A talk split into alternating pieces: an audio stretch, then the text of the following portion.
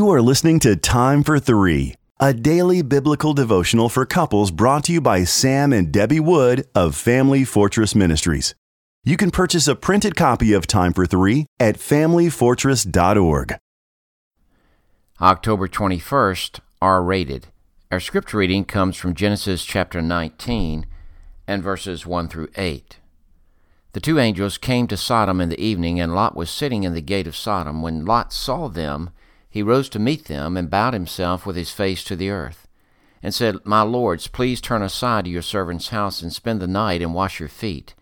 Then you may rise up early and go on your way. They said, No, we will spend the night in the town square. But he pressed them strongly, so they turned aside to him and entered his house. And he made them a feast, and baked unleavened bread, and they ate. But before they lay down, the men of the city, the men of Sodom, both young and old, all the people to the last man surrounded the house. And they called to Lot, Where are the men who came to you by night? Bring them out to us, that we may know them. Lot went out to the men at the entrance, shut the door after them, and said, I beg you, my brothers, do not act so wickedly. Behold, I have two daughters, who have not known any man. Let me bring them out to you, and do to them as you please. Only do nothing to these men, for they have come under the shelter of my roof. Verses 25 through 33. And he overthrew those cities, and all the valley, and all the inhabitants of the cities, and what grew on the ground. But Lot's wife behind him looked back, and she became a pillar of salt. And Abraham went early in the morning to the place where he had stood before the Lord. And he looked down toward Sodom and Gomorrah, and toward all the land of the valley, and he looked, and behold, the smoke of the land went up like the smoke of a furnace. So it was that when God destroyed the cities of the valley, God remembered Abraham and sent Lot out of the midst of the overthrow when he overthrew the cities in which Lot lived. Now Lot went up and out of Zoar and lived in the hills with his two daughters, for he was afraid to live in Zoar. So he lived in a cave with his two daughters. And the firstborn said to the younger, Our father is old, and there is not a man on earth to come in to us after the manner of all the earth. Come, let us make our father drink wine, and we will lie with him, that we may preserve offspring from our father. So they made their father drink wine that night, and the firstborn went in and lay with her father. He did not know when she lay down or when she arose. When our son Josh was in the second grade, he came home one day and told us about a classmate who bragged about the R rated movies his dad allowed him to watch.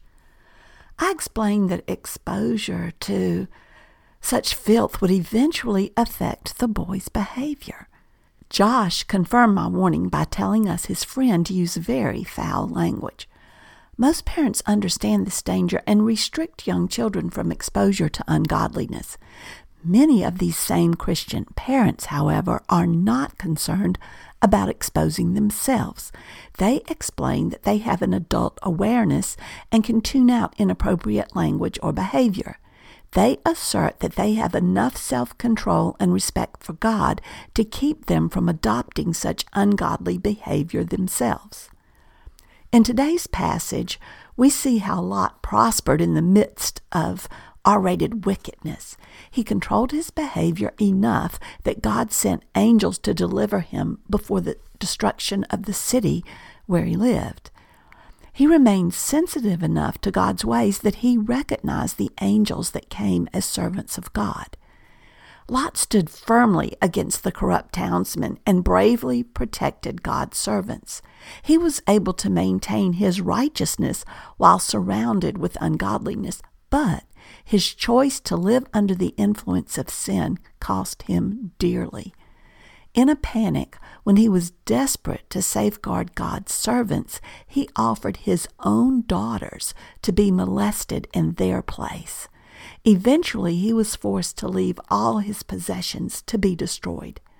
In the process, Lot was strong enough to resist temptation himself, but he was not able to protect his wife from the temptation to glance back at the home he had given to her. Finally, his daughters, after giving him much wine, tricked him into committing incest with them. Lot's R rated choices put his family at risk in ways that he never imagined. God warns believers not to become entangled with the world and its influence. Heed this warning. The risks of an R rated environment will cost our marriage and family in greater ways than we would ever want to pay.